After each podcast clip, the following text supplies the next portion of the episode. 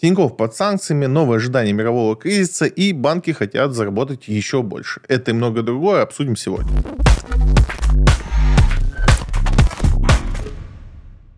Тинькофф попал в санкционный список ЕС. Что это значит для клиентов? Банк Тинькофф, который в прошлый подкаст мы обсуждали, что еще не попал на тот момент по санкции ЕС, все-таки в них попал. И теперь эта история превращается ну, совершенно иную. Тинькофф обладает самым большим количеством пользователей в инвестициях. И, конечно, это такой случай, который тревожит большую часть инвесторов в России. Что происходит, наверное, большинство инвесторов уже знает, но давайте обсудим. Первое, что надо понимать. Все, чем управлял Тинькофф инвестициями, ну, Тинькофф Капитал, точнее, управляющий компания, все их э, запифы или и ти эф, в которых были иностранные бумаги, они сейчас заморожены и не торгуются. Приложение выпилили из App Store, из э, Google Play, но для Android, естественно, доступно приложение. Стороннее можно с сайта официального Тинькофф скачать, а для App Store у нас, соответственно, только браузерная версия, которую тоже, по большому счету, выполняет весь функционал мобильного приложения. Может быть, не так удобно, может быть, что-то не так, но в целом и само приложение банка, и инвестиции будут доступны. Плюс Тинькофф заявил, что был готов к ситуации и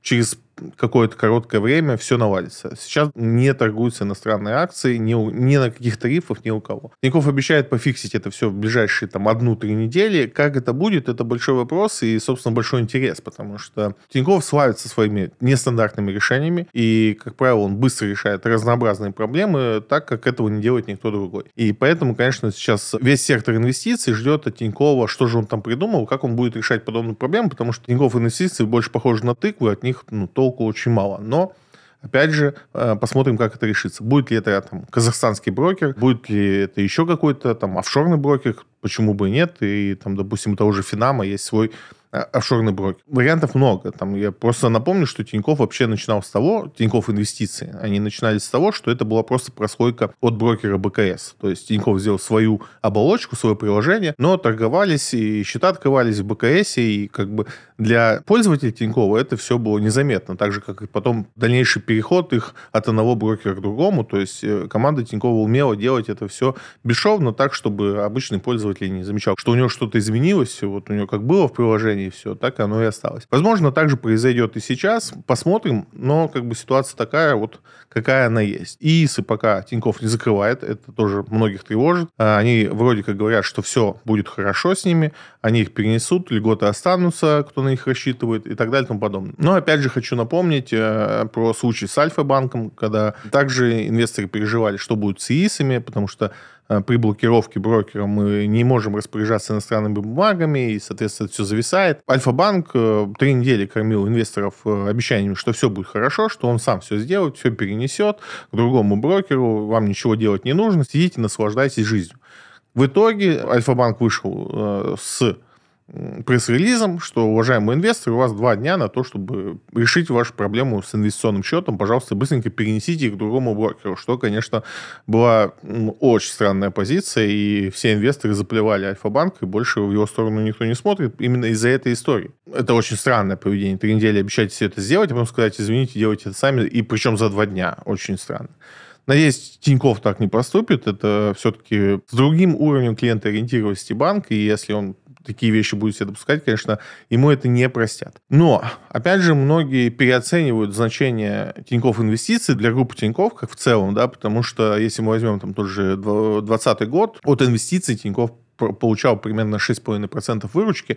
Возможно, там где-то это больше, где-то меньше, но сейчас, если мы возьмем там двадцать второй год, я думаю, что этот процент еще меньше, потому что там доход по кредитам был точно выше, а торговля акциями точно ниже, потому что были у нас в прошлом году изрядные проблемы с этим. Соответственно, будет ли Тинькофф так ожесточенно бороться за небольшую долю в прибыли, э, большой вопрос. И не забьет ли он вообще на всю эту историю, скажет, друзья, извините, но тема с инвестициями больше не наша, идите ищите нового брокера. Не знаю. В моих личных инвестициях Тинькофф основной э, инструмент, поэтому, конечно, для меня это особенно печально. Но держите руку на пульсе, потому что сейчас может много всего происходить, и в том числе вот такая ситуация, как была с Альфа-банком, которая, конечно, совершенно неприемлемая, но так или иначе вам нужно беречь свои активы, поэтому сейчас то время, когда надо внимательно следить за новостями, которые Тинькофф будет публиковать. Подпишитесь на него в Телеграм, это, наверное, самый быстрый э, способ получать информацию. Туда они присылают быстрее информацию, чем даже свои какие-то официальные источники. Thank you. Рубини предсказал идеальный шторм для финансовых рынков в две тысячи двадцать третьем году. Опять же, Рубини, человек, который в нашем подкасте появляется только с плохими новостями, он с хорошими вообще не появляется. Это вот такой второй Майкл Бьюри. Они очень похожи тем, что оба предсказали кризис две тысячи восьмого, только Бьюри еще на это денег свои поставил. Рубини нет, но он математически правильно его объяснил. Так вот, эти два товарища, в принципе, весь год предсказывают, что все будет плохо. И от них эти все статьи, все эти интервью, что вот все-все точно будет плохо, уже ну, никто этому не является, они просто перманентно это делают, и мы много раз обсуждали, что не стоит прям очень внимательно следить за тем, что они говорят. Но у нас хронология вангования кризисов, она примерно следующая. Когда у нас впервые там заговорили о таком масштабном кризисе в мировой экономике, это примерно год назад, то да, волну начали как раз Рубини и Бьюри. Но в целом как бы ее поддержали многие. И в тот момент лагерь поделился на два фронта. Значит, один фронт говорил, все плохо, ничего хорошего не будет. И была вторая половинка инвесторов, которая говорит, что все будет хорошо и не так все плохо. В итоге в течение года вот этот баланс между количеством людей, кто что говорит, он перманентно менялся. Больше было и быков, и больше было и медведей, все по-разному. К концу года было очень похоже на то, что власти США при казном толке, прям потому что проправительственные медиа и проправительственные ребята начали прям громко кричать, что инфляция побеждена. Все начали как-то рапортовать о том, что мы все прошли, рецессии не будет, кризиса не будет, инфляция под контролем, все хорошо. Но по цифрам это не ощущалось. То есть, ну, то, что инфляция замедлилась, это классно, но она все равно супервысокая.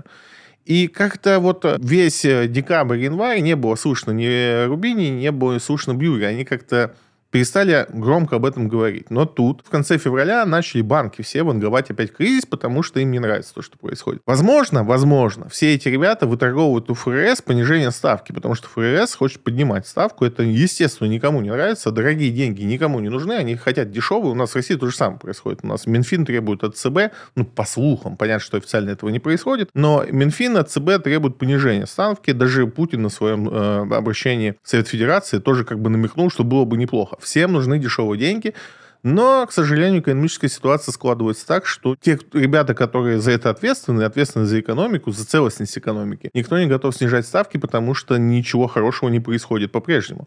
И, в принципе, мы могли бы даже подумать, там, что правда что-то хорошее происходит, смотрите, инфляция больше в Америке не растет, а это значит, там, держит как-то общую мировую экономику на какой-то волне, но ФРС ничего не обещает хорошего, они не предлагают там, понижать ставку, и более того, они говорят, что ну, ставка будет только расти. Если вы возьмете и посмотрите, что происходит со ставкой во всем мире, то есть, что делают центральные банки других э, стран, то вы увидите все то же самое. Все центральные банки мира поднимают ставку. Вопрос, что у всех это поднятие разное. Ну, понятно, что, условно говоря, если у вас было десять, вы в два раза до двадцати вряд ли поднимете, хотя и такие прецеденты есть. У нас есть Аргентина, где ставка там под восемьдесят, и есть э, Арабские Эмираты, где ставка там классически два. Но и там, и там она растет. То есть в Эмиратах уже ставка четыре и ближе к пяти. И все экономики мира, за исключением там прям со всех единиц, типа Японии, там как-то не отреагировали на происходящее в мире. Но если мы возьмем ключевых игроков, ключевые экономики, все поднимают ставки. Россия почему-то к этому не присоединяется. Вот как раз это давление, оно странное со стороны правительства на Центральный банк. Но посмотрим, чем оно закончится. Так или иначе, все в мире говорит о том, что ничего хорошего не происходит, а вот плохого происходит много. Отдельно хочу сказать о том, что многие почему-то, смотря этот подкаст, в какой-то момент решают, что я как-то за все хорошее, что у нас все будет хорошо, особенно на фондовом рынке. Я совершенно так не думаю. У меня совершенно негативное ожидание по фондовому рынку, особенно в России. Может быть, я не говорю об этом постоянно, я не тот человек, который там нагнетает панику, и не буду кричать там «пожар, пожар», когда его нету. Мы его только ждем пока. Но из тех событий, которые мы ожидаем по фондовому рынку России, как бы, ну, я не вижу чего-то суперхорошего. То, что у нас экономика не рухнула, класс, супер, я безумно этому рад. Молодцы ребята из Центрального банка, молодцы другие профильные комитеты, кто это не допустил. Но это еще ничего не значит. В мире реально висит вопрос по мировой рецессии. Он никуда не делся. Он не связан с тем, что у нас происходит в стране. Плюс у нас в стране происходят свои события, которые тоже не располагают к какому-то экономическому буму и чуду. По крайней мере, не сегодня. Многие, кто говорит о том, что типа, у нас в России все будет хорошо, вот смотрите, там иностранцы уходят, бросают активы, они нам за бесценок достаются. класс, это правда хорошо. Ну, я так считаю. Но это не работает в моменте. То есть это не поможет нам решить э, вопросы в экономике вот сегодня, через год, через два. Это хорошая история через пять лет. Через пять лет э, это все покажет свою эффективность. И мы увидим там, может быть, свой электрокар такого товарного вида, что называется.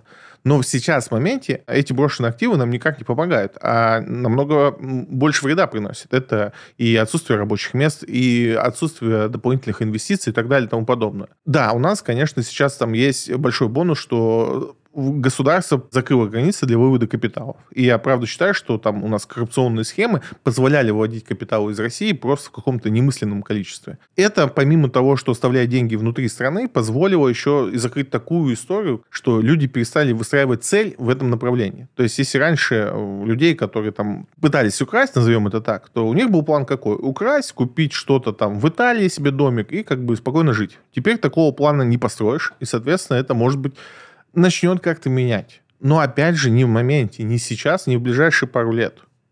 Поэтому я не жду от ни российского фондового рынка ничего хорошего. Потому что, опять же, напомню, для тех, кто невнимательно слушает, что я жду того момента, когда у нас выпустят нерезидентов.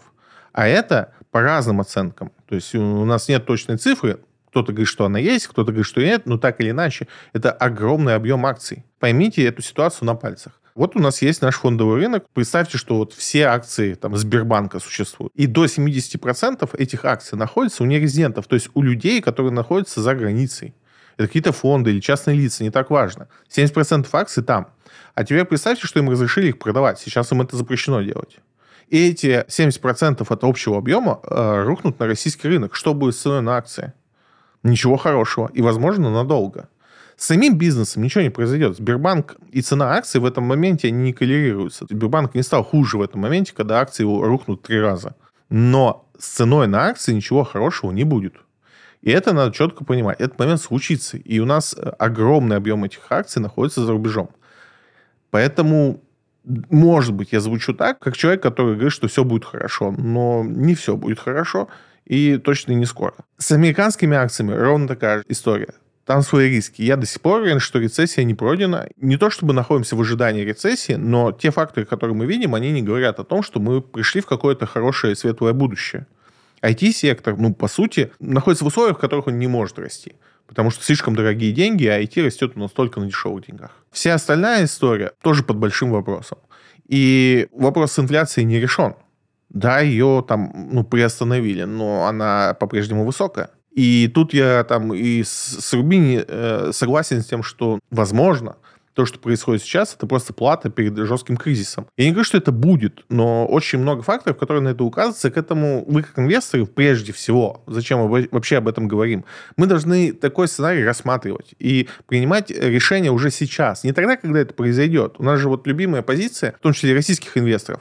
Сбер упал на тридцать процентов. Что делать? Скидывать его или продавать, или покупать? Может быть, набирать? Вот сейчас вы должны принять такое решение, что сделать с Сбербанком и с другими вашими российскими акциями, когда на рынок придут акции нерезидентов, и все схлопнется там минимум на тридцать процентов. Что вы будете делать в этот момент?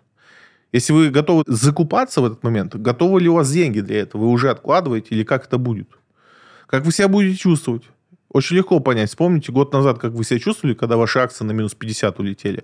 Вам морально было вообще нормально дальше инвестировать? Потому что многие в этот момент все бросили. У них же все, российского фондового рынка больше не существует. Надо быть просто готовым. И ровно те же самые проблемы по американским акциям. Мы находимся еще не на дне. И рынок непредсказуем, неуправляем. Очень сложно представить, что может быть. Но вы, как инвестор, должны быть готовы к любому сценарию.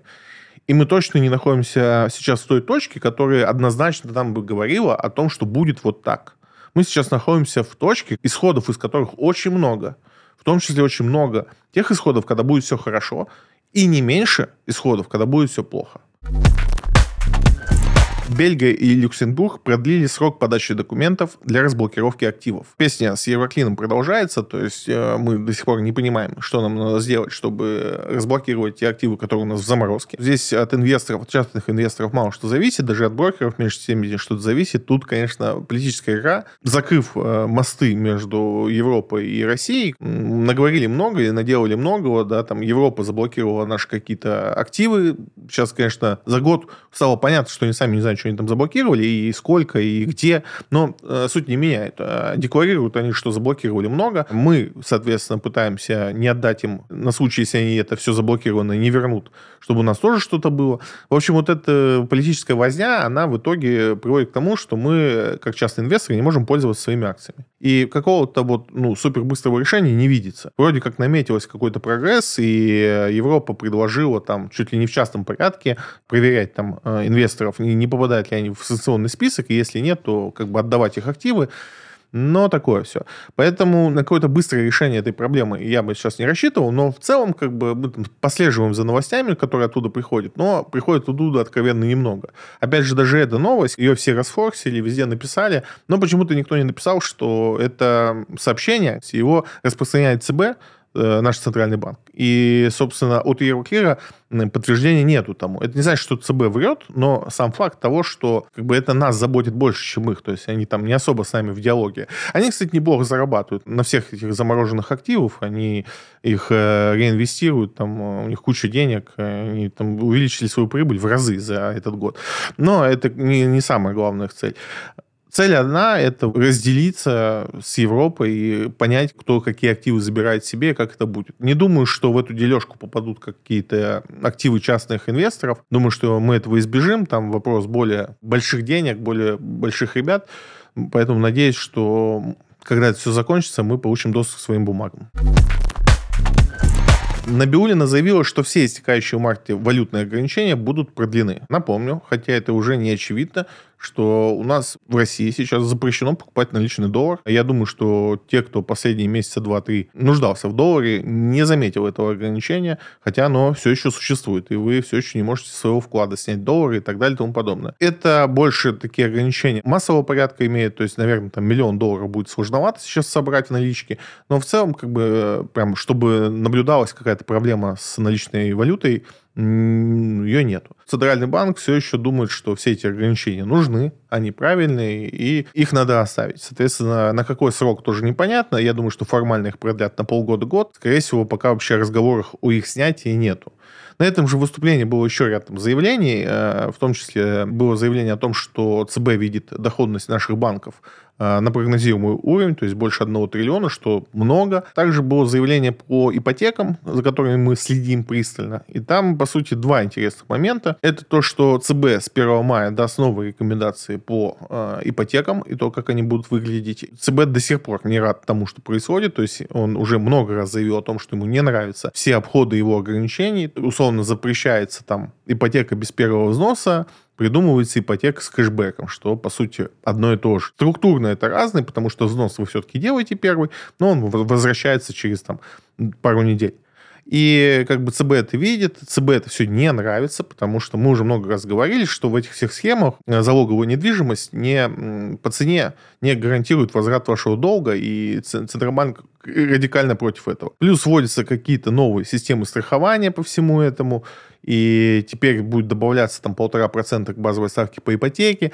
Очень много идей по этому направлению, что будет с ипотекой после мая месяца. Поэтому, если вы еще не взяли субсидированную ипотеку, почему-то, но у вас такие планы были, у вас времени осталось немного. До первого мая лучше это сделать, потому что ставка точно увеличится без каких-либо вариантов. И, скорее всего, в этом году мы не увидим снижения по ставке. Ставка будет ЦБ либо оставаться такая, как есть, либо будет подниматься из-за всех событий, которые мы там чуть выше обсуждали.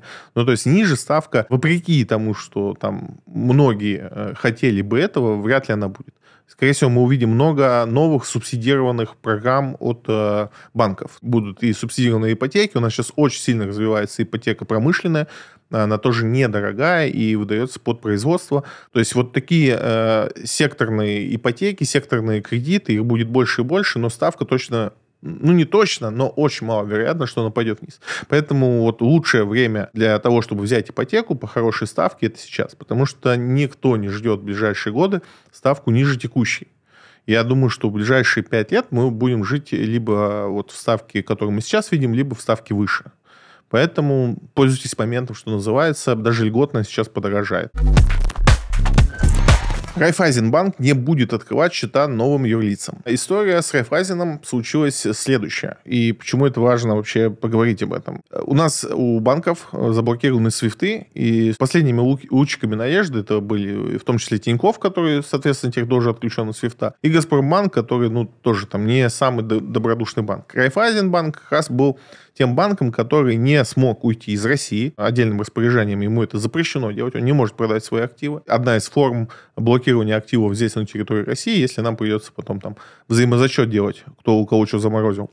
Так вот, Райффайзен продолжал работать, он не был отключен от свиста, естественно, и туда потихонечку перебирался весь бизнес, который был, ну, связан так или иначе с, с иностранными переводами. И по разной аналитике до сорок процентов всего объема переводов за рубеж они, собственно, проходили через Райффайзен. То есть это был такой один из основных мостиков для свифт-переводов. Вот, собственно, сегодня он заявил, что не будет открывать новые счета для юридических лиц, потому что он просто физически не справляется с таким потоком желающих их там открывать. Но, возможно, это еще связано с тем, что с Америки прилетели там недвусмысленные знаки о том, что американцам не очень нравится то, что Райффайзен осуществляет экономическую деятельность и э, такого рода, да, является вот этим мостиком между России и всеми остальными, с кем у нас по-прежнему какая-то там экономическая деятельность э, сохраняется, и для которой нужен свифт. Я так понимаю, что э, Райффайзен задушит. Если уж с Америки ребята, там, коллеги и партнеры обратили на это внимание, то, значит, этот вопрос просто так не оставят, будут э, додушивать, а Райффайзен будет думать, как ему вот в этой ситуации и денег заработать, и при этом э, не доделать это так, чтобы он тут э, под санкции не попал. Хотя, конечно, это будет очень странное событие. По сути, если Райффайзен перестанет работать с юриками, а он пока с теми, кого открыто счета, он будет работать. Но я думаю, что это только начало событий. То останется не такой большой выбор, и всем будет добро пожаловать в Газпромбанк, и будем как-то с ним работать. Bloomberg. Западные санкции не оказали серьезного давления на российские авиакомпании. Bloomberg тут возмущается, что санкции, которые ввели на Россию, на все авиасообщение, не так уж сильно и работают, и по его подсчетам всего лишь на пятнадцать процентов сократились полеты внутри страны. Никто не подтверждал, не опровергал ситуацию, но так или иначе мы видим, что по внутренним рейсам у нас нету глобального сокращения. Плюс к этому надо понимать, что у нас сейчас весь юг закрыт. И был закрыт все лето, что сильно ударило и по туристической отрасли в том числе. То есть у нас аэропорты там Анапы, Краснодара, и Геленджика и Ростова, они не работают, в том числе и аэропорты Крыма. И ближайшее, чтобы сейчас там добраться в Краснодарский край, это надо через Сочи лететь. Какой-то, какой-то очень тяжелый случай. Билеты на поезда в эти направления раскуплены, и их нет там на две недели вперед, что-то более-менее, ну, там, условно, не в плацкарте, боковушка у, у туалета. Все достаточно плотно в том направлении закрыто. И даже в этих всех обстоятельствах вроде как все летает. Bloomberg рассказывает, что это все благодаря каким-то нашим коллегам из других стран, которые нам помогают с запчастями, и вообще это как-то все чинится, оказывается, не так сложно. На этой новости почему-то многие стали разгонять акции Аэрофлота, мол, для них это хорошая новость. Я так не считаю, и буду продолжать много всем рассказывать про то, что авиакомпании вообще как инвестиции это очень плохая идея. Всегда. И Аэрофлот это не исключение, а продолжение этого правила. Ни одна авиакомпания это не хорошая идея, если это не две авиакомпании, которые глобально могут быть интересны, но в них не так легко проинвестировать. У нас есть две авиакомпании. Это Катар и Emirates. Эти авиакомпании, они стоят особняком, и мы про них сейчас не будем говорить, и все, что буду дальше говорить, к ним не относится. Авиакомпании в мире все дотационные. Все без исключения. Они либо дотационные, либо у них есть какие-то привилегии, типа авиакомпаниям принадлежат внутренние аэропорты, либо у нас, допустим, в Аэрофлоте многие не знают, что Аэрофлот э, получает деньги за все транзитные перелеты через нашу страну. Вот летит там китайский самолет из Китая в какую-нибудь там Европу, летит через территорию России, за это платит Аэрофлоту деньги. Почему Аэрофлоту? Хороший вопрос. Так случилось. Да, раньше у нас Аэрофлот в СССР это была не просто авиакомпания, это была там отрасль. И она как отрасль получала эти деньги. И вот Аэрофлот унаследовал вот этот денежный поток. И так далее. Это просто как пример. И в разных странах по-разному организована эта история. Но нигде авиакомпании не являются супер-классным бизнесом. Нигде. Посмотрите историю компании, они все проходили банкротство. Какая-нибудь Дельта, которую вы так все любите, она проходила банкротство. И это всегда очень-очень сложный бизнес. И Аэрофлот в этом плане не исключение, какие бы хорошие новости ни приходили. Более того, обратите внимание на историю Аэрофлота. Его акции растут только на дотациях от государства. Все, что он глобально делает, это получает дотации на государство. Когда он показывает результаты, там все, за что можно зацепиться, это показатели по э, его дочке Победе. Вот в Победе там даже прибыль какие-то есть. Но надо не забывать, что они там есть не потому, что вот Победа получилась классной. Типа Аэрофлот, авиакомпания так себя, авиакомпания Победа, она хорошая. Нет. Просто Победе много чего достается бесплатно, как дочке Аэрофлота, что не учитывается в ее расходах, и поэтому там даже какая-то прибыль нарисовывается. Поэтому, еще раз, я не знаю, какую инвестиционную идею можно найти в акциях авиакомпаний, и в частности в авиакомпании Аэрофлот. Ведомости узнали о переговорах ви кей по поводу регистрации в САР в Калининграде. Звучит странно, но суть в том, что ви кей зарегистрирована не в России, и вот теперь она переезжает в Калининградскую область. Собственно, этот путь в свое время прошел «Русал», и э, всем показал, как это можно делать. Раньше такой необходимости не было, теперь такая необходимость есть. В Калининграде есть офшорная зона, условно очень офшорная, но там созданы условия для того, чтобы компании из-за границы могли переносить свои активы. Для этого созданы условия, которые, в принципе, позволяют это все без проблем осуществлять. А помимо ви кей, на этой неделе много было заявлений по поводу переноса, там даже какие-то экзотические вещи, типа Сберлогистики, которая почему-то тоже зарегистрирована на Каймановых островах. Ну, понятно почему, потому что это там быстро и позволяло там многие вещи оптимизировать. А сейчас это все, конечно, невозможно. Поэтому я думаю, что в ближайшие три, четыре, шесть месяцев мы увидим очень много таких новостей, очень много переносов, и в итоге, я думаю, что в течение года так или иначе все компании переедут, если до этого будут достаточные условия. Там, я знаю, что многим компаниям там именно законодательно это сложно сделать. Но надо помнить, почему-то все воспринимают э, регистрацию за территориями России как некую такую там попытку ухода от налогов или какую-то недружественность. Дело совершенно не в этом. Еще раз мы об этом говорили. Это просто форма оптимизации рабочих процессов. Многие вещи в российском законодательстве не готовы просто к каким-то вещам. Сейчас это проще. Еще восемь лет назад зарегистрировать в России что-то там по авторскому праву было достаточно сложно, особенно чтобы это работало на территории других стран, поэтому часто выбирали английское законодательство. Ну, а теперь, конечно, к английскому законодательству не только у нас появились вопросики. Помимо того, что давало достаточно интересное право и правоприменение, можно было зарегистрировать все что угодно. Оно давало еще и гарантии. К сожалению, как показали там события этого года, гарантии больше не канают, и поэтому сейчас не только все оттуда уходят, потому что это стало там неинтересно, но в том числе потому что все понимают, что теперь британское право не гарантирует защиту активов. Ну, опять же, мы об этом уже много говорили, повторяться не будем. Акции Яндекса подорожали после одобрения регулятором сделки с Uber. Для многих стало сюрпризом, что Яндекс.Такси не принадлежит Яндексу, а это совместное предприятие с Uber. И вот, собственно, Яндекс выкупил эту долю. Безусловно, новость хорошая для Яндекса. Напомню историю. Uber, когда приходил в Россию, он столкнулся с тем, что Яндекс развернул ровно такую же систему в России. То есть, если до этого Uber был чем-то инновационным, новым и прорывным, то в России он пришел уже на то, что Яндекс сделал то же самое и, в принципе, успел свою сеть развить. И, по сути, то, что сделал Uber в других странах, Яндекс делает это в России достаточно быстро. Uber все-таки ну, пришел в Россию, запустился здесь. Ему даже пришлось пойти на поблажки, которые он до этого не совершал. У него была идея в том, что вы не расплачиваетесь с водителем наличными. Там американская история, американская проблема. По сути, в России как бы мы с ней не сталкивались. Вот. Но Uber решил в России сделать то же самое. То есть он пришел, сказал, что нет, никакого наличного расчета нету, все только по картам. Передумал он примерно через полгода, когда понял, что в России так не происходит. В итоге мы вот в России имеем такую форму оплаты до сих пор. То есть вы можете оплатить и картой, и наличными. Это такая вот, ну, короткая история.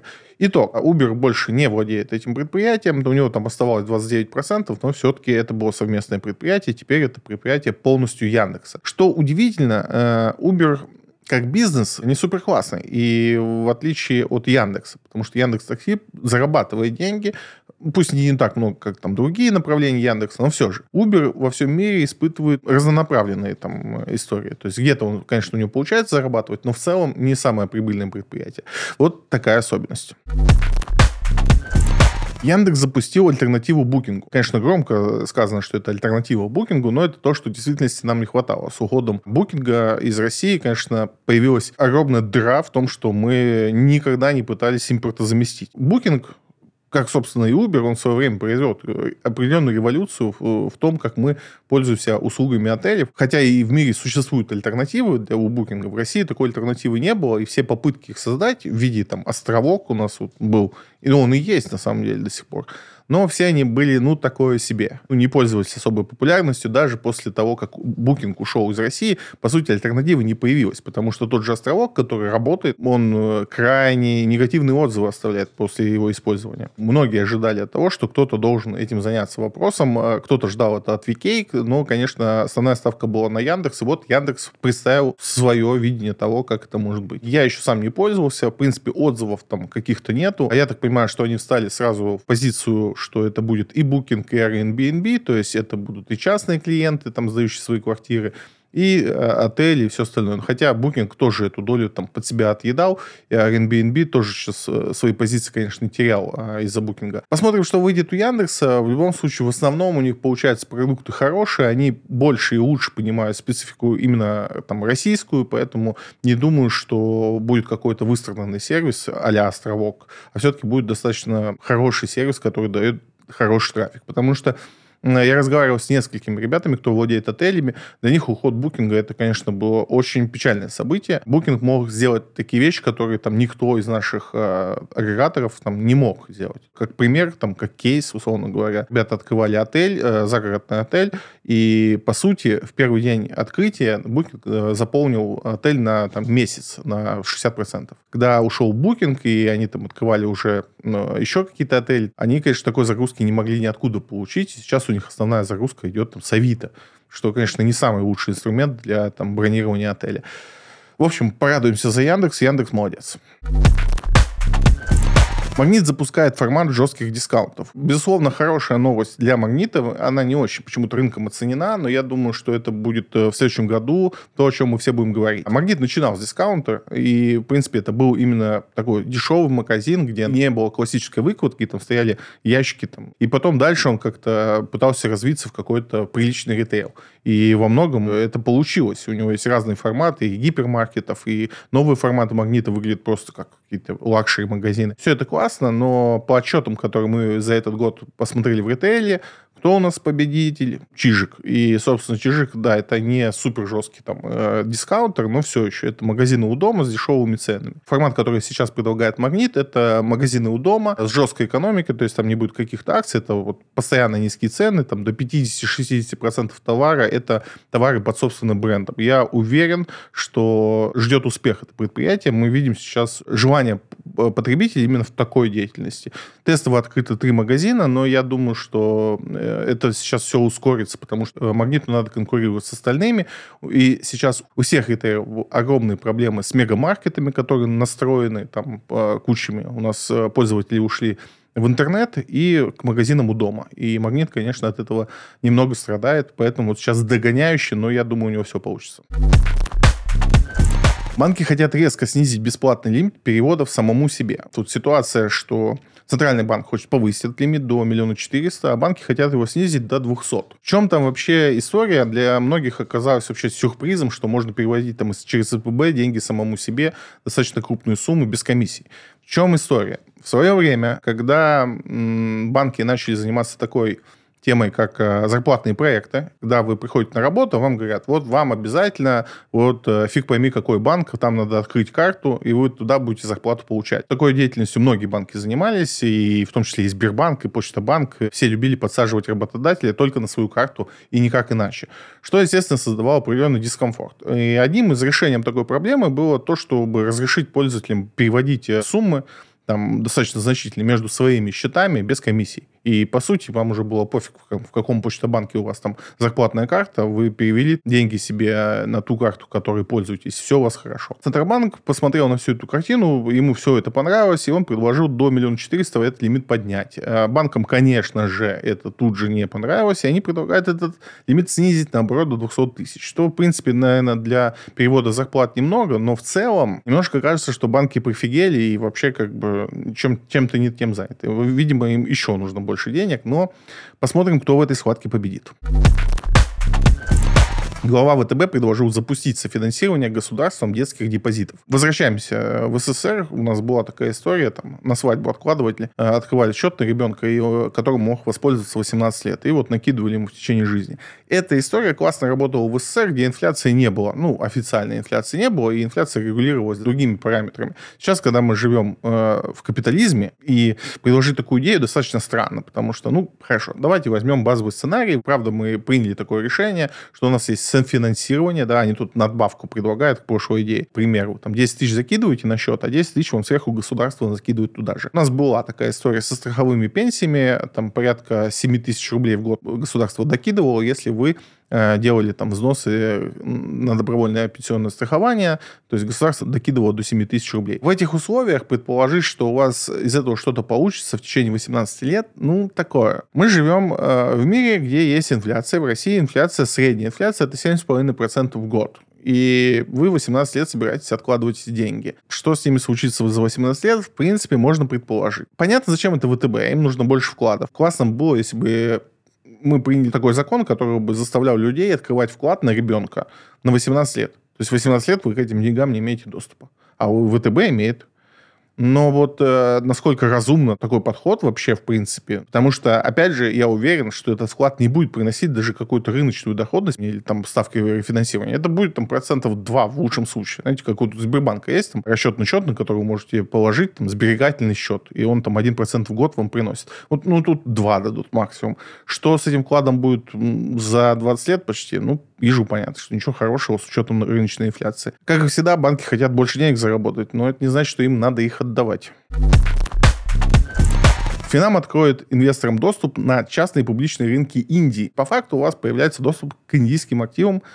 Нужен ли он вам или нет, большой вопрос. В Индии есть хорошие компании, многие в России инвестируют в компанию Tata, и, в принципе, там есть о чем поговорить. Но, по большому счету, рынок Индии, он еще более стихийный, чем российский рынок. Там еще больше рисков, потому что он слабо управляем, ну, точнее, он не зарегулирован, и регулятор, ну, достаточно так... через пальцы смотрят на то, что там происходит. Там инсайдерской торговли больше, наверное, чем где-либо. Ну, из каких-то понятных рынков. Понятно, что есть, наверное, еще какой-нибудь фондовый рынок, какой-нибудь Зимбабве, я утрирую, где еще все хуже. Но, по сути, рынок Индии очень-очень опасный рынок. Лезть на этот рынок без подготовки не стоит, да и, в принципе, ну, глобально незачем. Там нету каких-то супер-иксов, там нету каких-то плюсов для того, чтобы вот туда хоп и пойти. Объяснение всегда найдется. Вроде как оно стандартное. У нас все там валют ненадежно, рынок ненадежный. Вообще в России у нас, у нас в России все ненадежно. Любой другой рынок, он надежный. И вот под этим соусом нам подается то, что вот, пожалуйста, инвестируйте в Индию. Нет, это так не работает. Индия безумно опасна с точки зрения фондового рынка. И лезть туда просто бессмысленно. То есть вы набираете еще больше риска, а шанс на то, что вы за этот риск как-то окупите, то есть у вас там нету суперприбылей, там нет компаний, которые вот только там можно купить, и вот там все будущие бонусы. Да, Индия перспективная страна. Да, она стала первой по населению, обогнав Китай. Но это ничего не значит. Индия очень своеобразная страна. У них своеобразные, очень своеобразные проблемы, которых вообще нигде в мире нету. То есть их система клановости, которая запрещена на уровне там, государства, это очень похоже на то, что у нас происходит там, на Северном Кавказе, да, там, в наших республиках, где есть вот эти семейные узы настолько крепки, что если вот в одной семье, то вот так, в другой семье вот так. В Индии это не семьи, это кланы, и они исторически сложились, но это похоже просто немножко. И ты, если из одной касты, то ты не можешь никак перейти в другую касту. Люди борются с этим, люди борются с этим на уровне вот, ну, ментальности внутри, но при этом, при всей этой борьбе, которая не один год происходит, там по-прежнему могут сжечь женщину, которую только что изнасиловали, потому что она это допустила. Там очень своеобразный подход ко всему, и поэтому, ну, вот так вот оголдело идти на фондовый рынок Индии, это, конечно, безумие. Если вам нужно больше риска, его можно найти и в России, и там на Гонконге, да где угодно. Риск есть везде, и он более управляемый, более предсказуемый. Нет ни, ни одной причины видимой, э, в которой вам понадобится индийский рынок для этого. И это все на сегодня. Осталось ответить на ваши вопросы. Что поменяется с появлением цифрового рубля весной? Я не знаю, откуда у вас информация, что весной к нам придет цифровой рубль. Там все сильно запутаннее и не так. Во-первых, не ждите, что он так быстро появится. Даже если он появится, он появится в тестовом режиме. Это не будет такое, что вот мы там жили сегодня так, стали жить по-другому. В ближайшие три года, если он появится в нашей жизни, то уже хорошо. И он будет проходить достаточно незаметно. Это не будет пересаживание с одного вида э, рубля на другой вид. Так же, как это сейчас у нас существует, то есть у нас есть наличные деньги, есть безналичные деньги. Вас же никак не смущают деньги на вашей карте. Так же, как и в вашем кармане, деньги вас тоже не смущают. И существование двух видов этих денег э, у вас не вызывает никакого диссонанса. Также будет третий вид денег, и он также не будет у вас вызывать никакого диссонанса. Он ничего не меняет. Вот совершенно ничего. Более того, это вообще может быть объединено с безналичными деньгами. То есть вы, может быть, даже физически не увидите разницы между тем, как у вас были там безналичные деньги и как они стали цифровыми. Для вас может в этот момент ничего не поменяться. Хоть мы часто говорим, что цифровой рубль – это третий вид денег, но я думаю, что это альтернатива безналичным деньгам. Такого вида, как безналичные деньги, они будут потихонечку уходить, потому что это достаточно старая система безналичных расчетов, банковских безналичных расчетов. Да, она там работает, она неплохо работает, работает, но она дорогостоящая, она ненадежная, и там есть куча проблем. Из-за того, что она очень старая, это чуть ли не на факсах до сих пор там все это отправляет. У смеха ради, но если вы зададитесь вопросом, что такое свифт-перевод, то это, по сути, отправка факса. Я не шучу. С безналичными деньгами все так. И поэтому цифровой рубль и цифровые валюты, по сути, я думаю, будут заменой, или там, не заменой, а альтернативой просто безналичным деньгам. Как это поменяет нашу жизнь? Никак. Есть другая история, которую мы цепляем к безналичному рублю, то есть те преимущества, которые нам дает цифровой рубль, их много. И вот тут в этом направлении можно говорить. Но, опять же, это не наступит быстро. Все вот эти доп-варианты, как можно использовать деньги, это очень долгий разговор. Мы сейчас об этом не будем говорить. Тем более мы об этом говорили достаточно много там, в других подкастах. Если прям очень хочется пофантазировать о том, как это может быть, потому что это фантазия, это не то, что мы знаем. Все попытки введения цифровой валюты, допустим, в Китае цифровая валюта уже больше года ходит, ничего не поменялось, то есть никаких настроек мы не видим. То есть мы не видим какого-то изменения вот этой специализации цифровой валюты. И примеров пока нет. Поэтому глобально мы можем только фантазировать, какие возможности нам дает появление цифрового рубля, типа как там, ограничения на покупки. Ну, вот представьте, вы кинули там, ребенку деньги на карту, и он может купить что-то только в продукты. Он не может купить там сигареты, условно говоря. В теории это возможно сделать с цифровым рублем, ну и вообще с цифровой валютой. На практике мы таких кейсов, конечно, не видим, поэтому это только фантазия, что там будет дальше. И все вот попытки спекуляции на этом, типа очень много роликов на YouTube, там вот цифровой рубль, мы все умрем, все под колпаком и так далее. Это чисто спекуляция, громкие заголовки и попытка сорвать хайпа, не более того. Люди просто фантазируют. Те, кто хочет собрать просмотры, фантазируют в сторону негатива. Вот и вся технология. Поэтому ничего не поменяется, особенно весной с появлением цифрового рубля. Очень мало новостей про Finex. Есть шанс, что они оживут. Ну, они не умерли, чтобы оживать, но да, действительно ситуация у них тяжелая, но они еще не сдались и пока не планируют сдаваться. Напомню, Finex у нас... организовал и ти эф или запифы на разные индексы и был одним из самых популярных операторов и ти эф. Очень у многих они есть в портфеле. Два фонда там схлопнулось, но это другая история. Но глобально они сейчас все заблокированы, и ситуация плохая, потому что их и Россия не ждет, потому что они вроде как иностранная компания, и мы их не очень рады тут видеть. И бельгийцы их не разблокируют, потому что они вроде как российская компания. В дурное положение попали, что они и тем не милы, и тем не милы. У них много идей, как все это вернуть, как запустить обратно торговлю и все вот это. Они периодически ими делятся, но никак к ним не приближаются. Поэтому там чем-то обрадовать вас у меня не получится. Ну и прям похоронить этот актив я его бы не похоронил. У меня у самого есть активы в Финексе. Очень надеюсь, что ребята побыстрее с этим как-то разберутся. Но пока все это в заморозке, как и большинство иностранных активов. Имеет ли смысл инвестировать только в ОФЗ? ОФЗ – это облигации федерального займа, и стоит ли только инвестировать в них? Идея так себе. Нет ничего хорошего в этой идее, кроме того, что у вас деньги в сохранности. То есть у нас же Большой вопрос, как сохранить деньги. Многие в панике, что они там банки сгорят, там из-под подушки украдут и так далее. На счету можно только миллион четыреста держать. Если вам надо какую-то большую сумму, там, а многим людям, допустим, сто миллионов надо где-то хранить, то ОФЗ выглядит классно в этой истории. Но если вы собираетесь на этом заработать, то нет, это не ОФЗ. ОФЗ в лучшем случае дает, мы это обсуждали, он может вам предложить доход на уровне инфляции.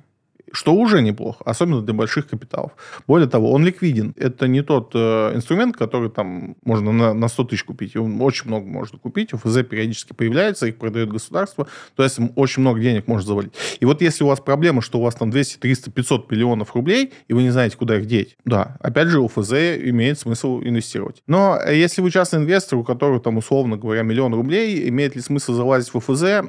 Очень э, не, не та идея. По одной простой причине. Если доходность, которую дает ОФЗ, вас устраивает, все окей. Но э, если вы возьмете ОФЗ, не привязанную к инфляции, тем или иным видом, то, скорее всего, мы ожидаем, что ставки будут расти. Это значит, что ваше ОФЗ будет дешеветь. И в случае, если вам надо будет их продавать, вы будете терять деньги. Облигации, как я много раз говорил, не являются простым инструментом. Они являются надежным, но не простым инструментом инвестирования. И там нет такой истории, что вы там, не знаешь, куда вложиться, вложи в ОФЗ. Нет, так это не работает. Вы точно не потеряете свои деньги в, в количестве, но вот в том, что их будет есть инфляция, вполне может быть. И то, что из этого актива можно не выйти, потому что это будет невыгодно. Миллион таких ситуаций может возникнуть на рынке. Поэтому, конечно, если вы говорите про ОФЗ и большой сумме, то разберитесь, либо проконсультируйтесь с финансовым советником, он вам все об этом расскажет, и у него хотя бы есть право на это. Либо тестируйте на небольших суммах. Купите на десять тысяч, посмотрите, как они себя ведут, за лет пять разберетесь точно. Друзья, это все на сегодня. Увидимся на следующей неделе. Не забудьте подписаться на телеграм-канал.